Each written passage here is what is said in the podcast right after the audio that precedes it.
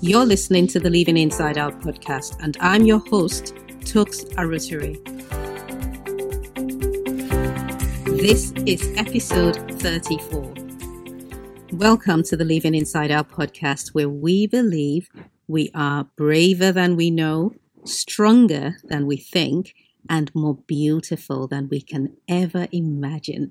Episode 34 is Beyond the Quit Fighting for Your Dream. How are you? Because we've got to fight for what we believe. I want to start by saying thank you for tuning in. And if this is your first or your 10th or even your 34th time listening, thank you from the bottom of my heart because I don't take your choosing this podcast lightly.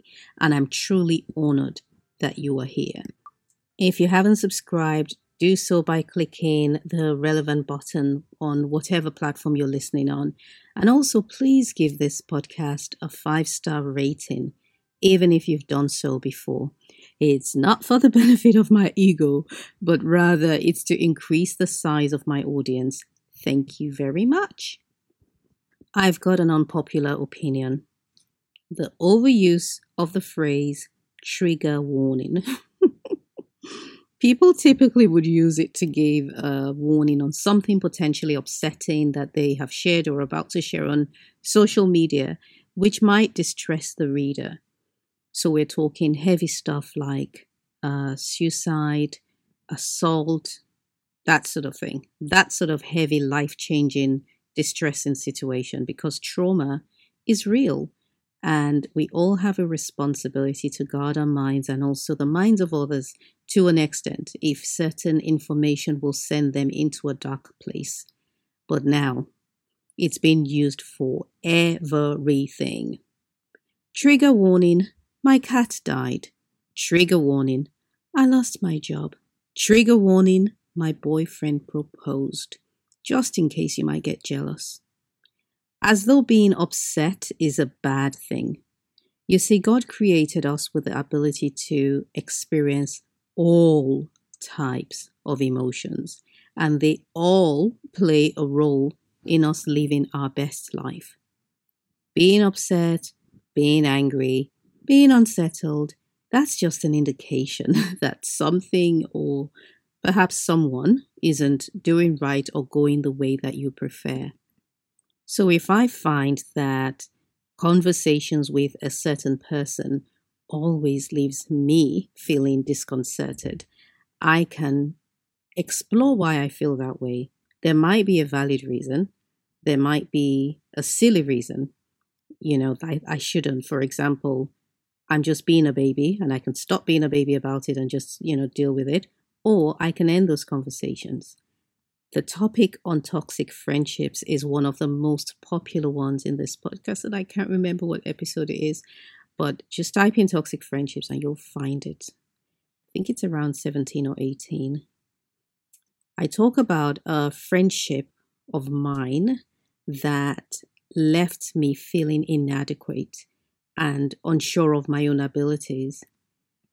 And if I had never addressed and stopped that friendship, today I will still be the recipient of toxic, damaging information, which would have taken my life in a completely different and wrong direction. So, emotions like anger and disappointment and fear and pain, they're not bad, they're unpleasant, but they exist to inform you so that you can make safe and sensible decisions for you. If someone posts my cat dies and every single time it takes me to a dark place, I've got to address my problem. Your feelings are valid, your experiences are valid, but don't just deal with a negative emotion by running away from them. You need to experience them, you need to explore your emotions because they are guideposts that help us on our journey you really can't go through life avoiding situations that bring up negative emotions that are natural. Okay, my rant is over. my rant is over. Mary Mary is one of my favorite groups. And if this podcast were a song, it would be called I Just Can't Give Up Now. The rest of the chorus of the song goes, I've come too far from where I started from. Nobody told me the road would be easy, and I don't believe you've brought me this far to leave me. I have left the link to this inspiring song in the show notes. Today, we are continuing with Sue Yellowtail's story and the fear response and how we can use it to navigate our world. If you're just jumping on for the first time, or you have missed a few episodes and have chosen to jump on today, or your your style of listening is to just click on random episodes based on on the topics, which I do sometimes with some podcasts, you really want to go back to episode 33 which is the previous one. So you can get the full benefit of this episode because i'm i started with the story of this woman who came face to face with a cougar and uh, went through the four fear responses.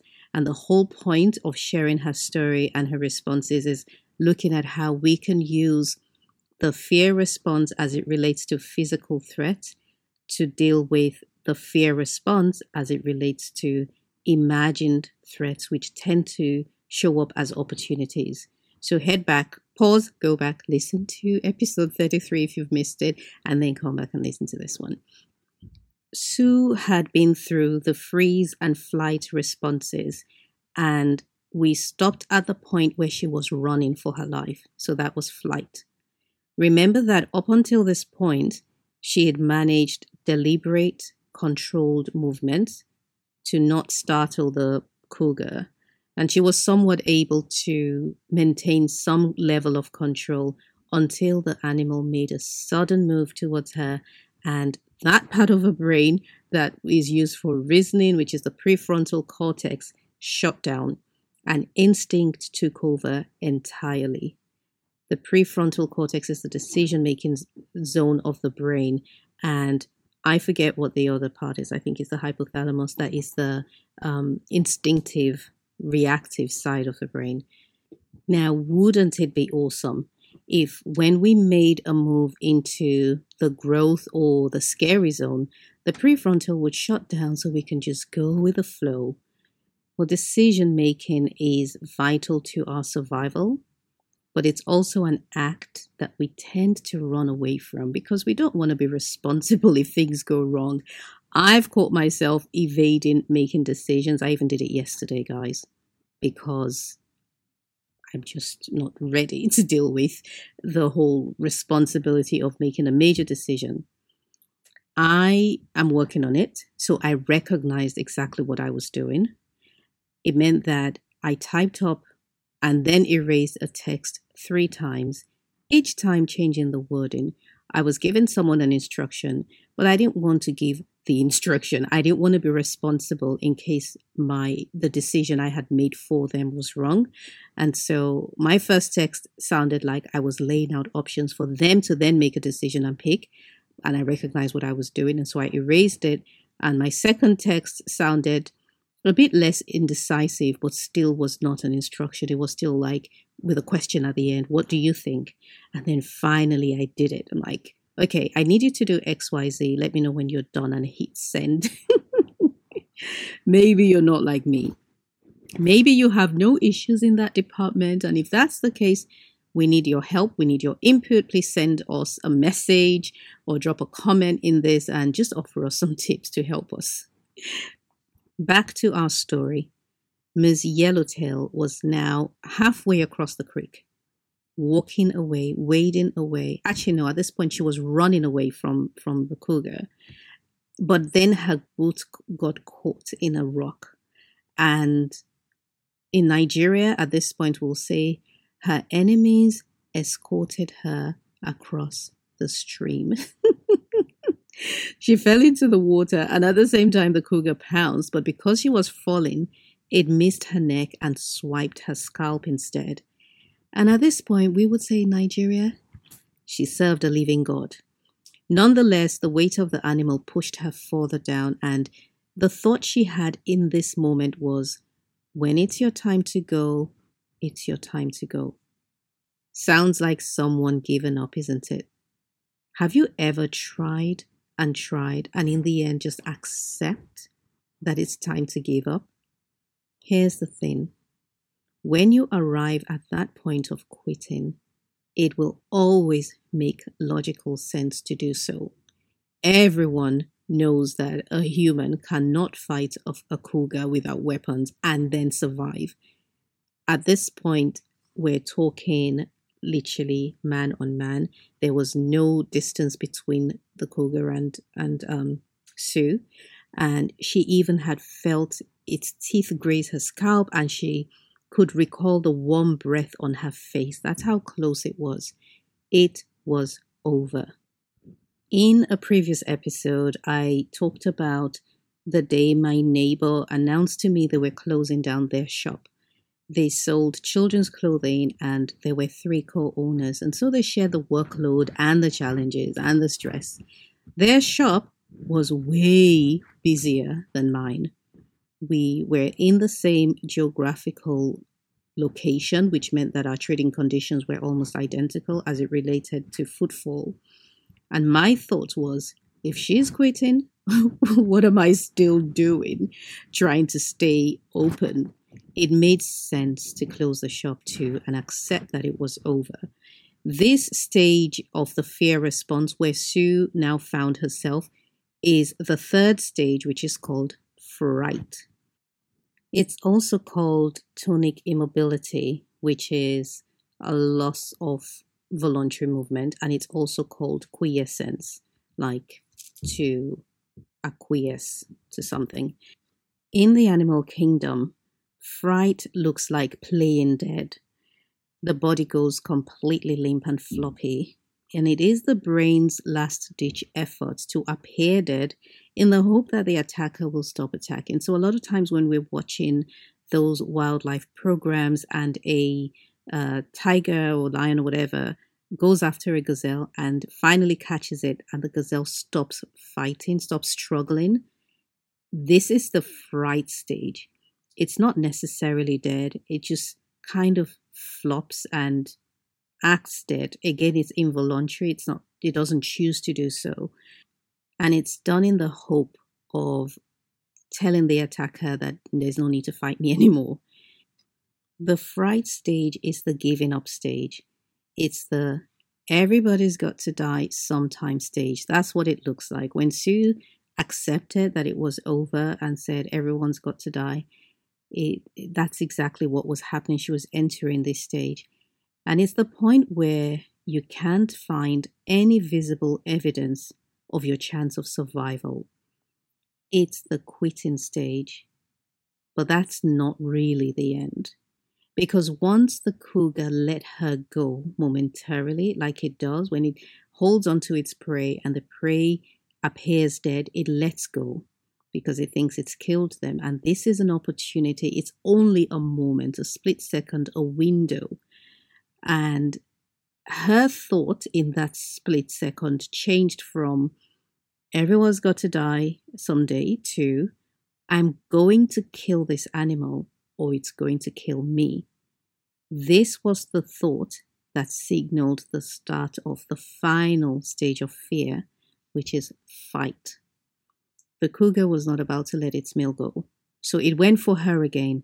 At this point, she got into a panic so deep that she blacked out for about 10 to 15 seconds and then came back to her consciousness to find that she had rammed her hand down the animal's throat.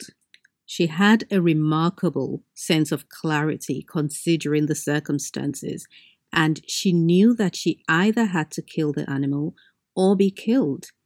In addition, she strangely remembered that she had a fishing vest on, and in her fishing vest, she had a pair of fishing pliers that were on a retractable string. First, she tried to wrap the string around its neck, but she wasn't able to. And then she abandoned that plan and then decided to stab the animal repeatedly in its eye with the pliers. And what's so interesting, even to her, as she recounted her story, is the fact that she was able to think, make decisions, abandon plans, make new plans, all while fighting a cougar. I think that the human body, soul, mind, spirit is absolutely incredible. But I find it reassuring, even though she was not in control of her actions at that time. I find it reassuring because I think that, and I've always believed that when you don't know what to do, your life knows. One of my favorite reminders, and you may have heard me say this, is the thing you're looking for is also looking for you. And that's why sometimes things just seem to magically fall into place. You decide you want to buy a house, but you're worried about how much mortgage you'll qualify for. The next day, you strike up a conversation with someone on the train only to discover that they're a mortgage broker who deals with special cases like yours. I don't believe there are coincidences. I believe that God has arranged the entire universe to assist you in fulfilling His will on earth. And there's a scripture that says, God makes all things work together for the good of those who love Him. Sara Blakely, you've heard me refer to her. She is my business role model. And it's not because she was at one time the youngest female billionaire, but because she believed so deeply in her idea that she did crazy things to make it happen. Once she was caught on camera using duct tape to attach her products to the checkout points at Neiman Marcus so that people will impulse buy them. She was not working for Neiman Marcus. She was not an employee. She had no business having anything being stocked to the counters, but she went ahead and did it anyway. The manager called her the next day and said, we saw you on camera.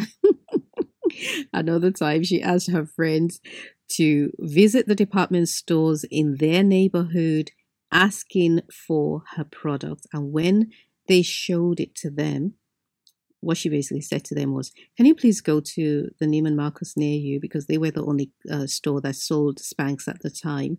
And ask them for Spanx and just say, I've been looking for this product called Spanx. Would you happen to have it? And when they give it to you, say, Oh my goodness, thank you so much. And just feign exhilaration and excitement and acting like they had been searching everywhere for it. And so her friends would buy it and she'd refund their money. And she did this for a while. Yet another time, this woman was to be interviewed by the Oprah Winfrey team. They flew down to Atlanta where she lived. And she then pro- proceeded to invite people to her house and act like they worked for her while she held a board meeting. Sara is my business muse, if you haven't figured that out yet. Jamie Kern Lima, I introduced her to you in episode 33. She's another one.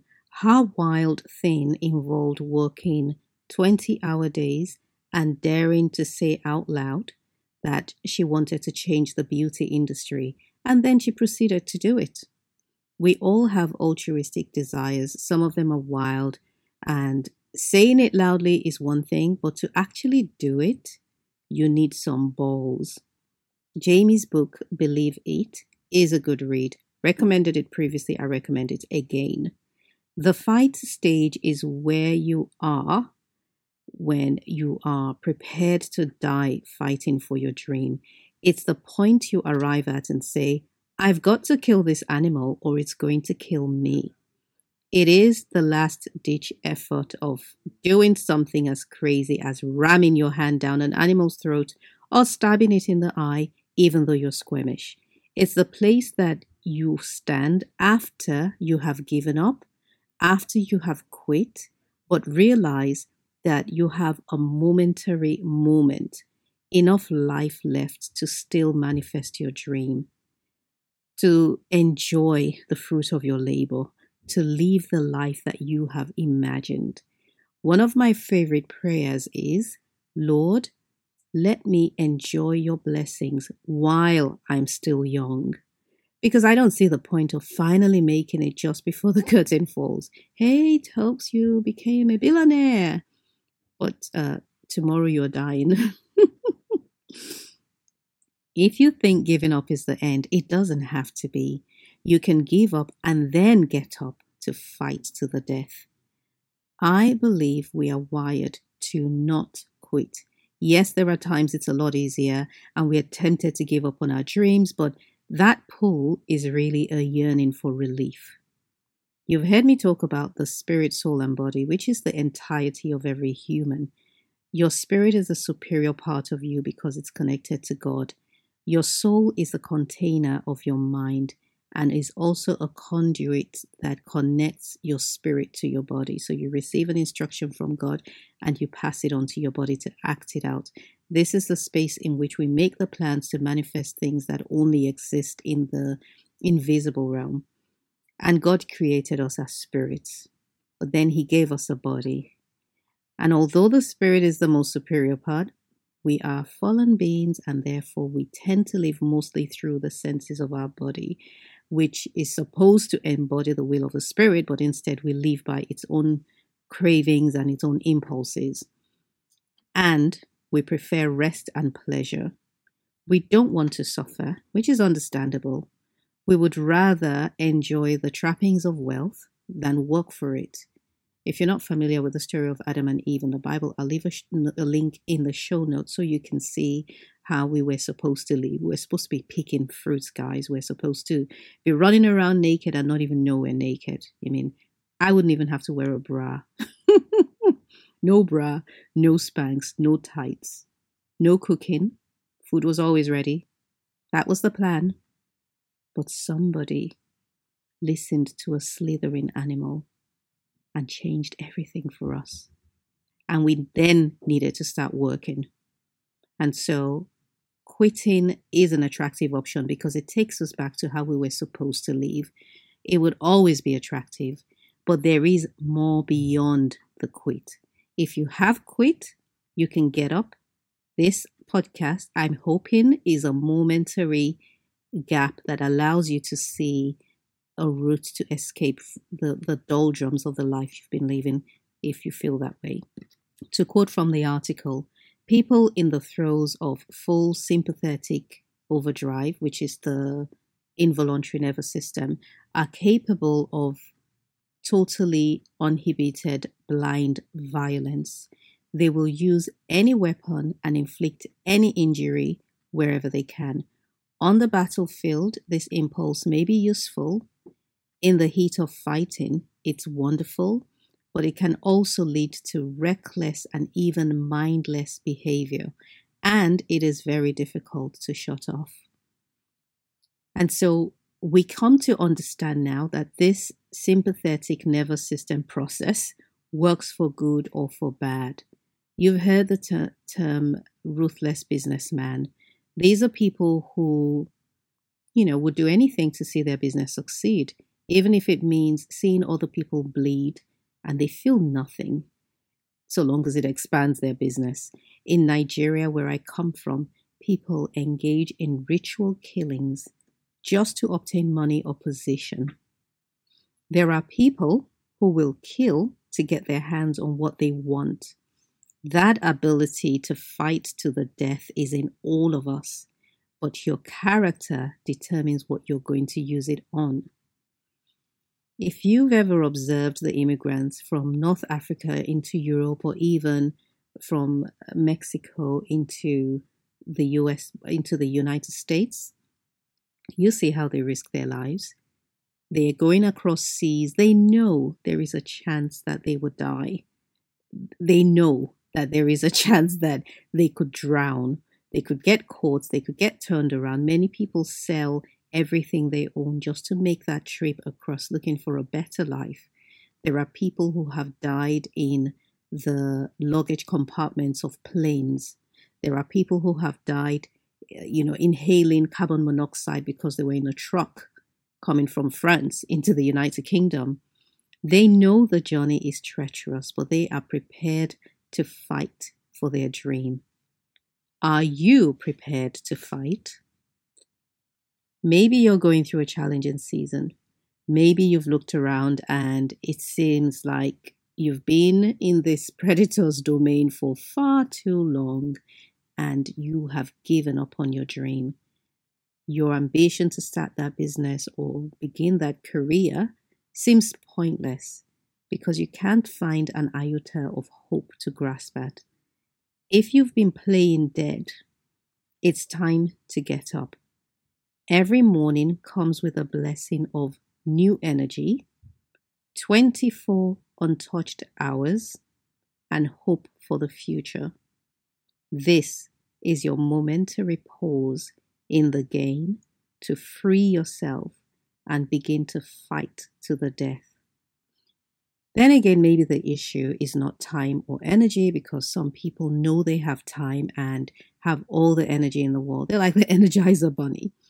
Maybe what you're lacking is zest or enthusiasm for your dream or your ambition. And my hope is that the Living Inside Out podcast gives you the boost that you need to fight. And if this is your first time listening, I recommend going back to start from episode one, where I described the death of my dream and how I fought to get it back to life. Are you in the fight stage? Don't give up. The fight stage can be disconcertingly long, and we can get weary of fighting I want to encourage you not to stop because weariness comes from a lack of hope or a lack of rest. Because you won't bother fighting if there's no hope. And if you don't rest, you'll suffer from exhaustion and you'd believe you don't even have any energy to keep going.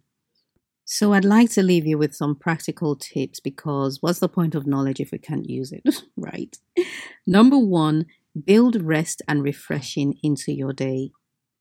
And this goes beyond the physical, it includes your mind and your spirit.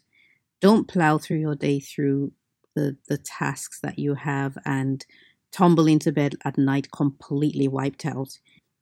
Don't buy into the idea that you must work until you're exhausted and you have no room to think and no room to refresh or just revive yourself. Number two, build a vision board. This one never gets old. Your vision board places your destination in front of you so you don't get tricked into thinking you've arrived when you're still journeying. And number three, build a culture of learning. And this can be through classes and podcasts and seminars because you can never stop learning. So build a community of seekers into your life. My friends and I, we've got that culture. When we get on the phone, we always share what we've been learning and most of the time it's life lessons. It's nothing, you know, nothing technical or formal. We just share our experiences and what we have garnered from it because you can't possibly experience everything. So you can learn from trusted friends and they can learn from you as well. If this episode has blessed or inspired you, why don't you give it a five star rating? I know it sounds repetitive, but your reviews and your ratings actually help us to get found by those who need to be inspired by my content. And furthermore, you can share this with your network. You can at least do that, right? Thank you. Connect with me on social media. My hashtag, my uh, handle. What's up with me? My handle is Tokes Arotary, at Tokes Arotary, and the links are in the show notes. Till next time. Thank you for listening and remember to live always from the inside out.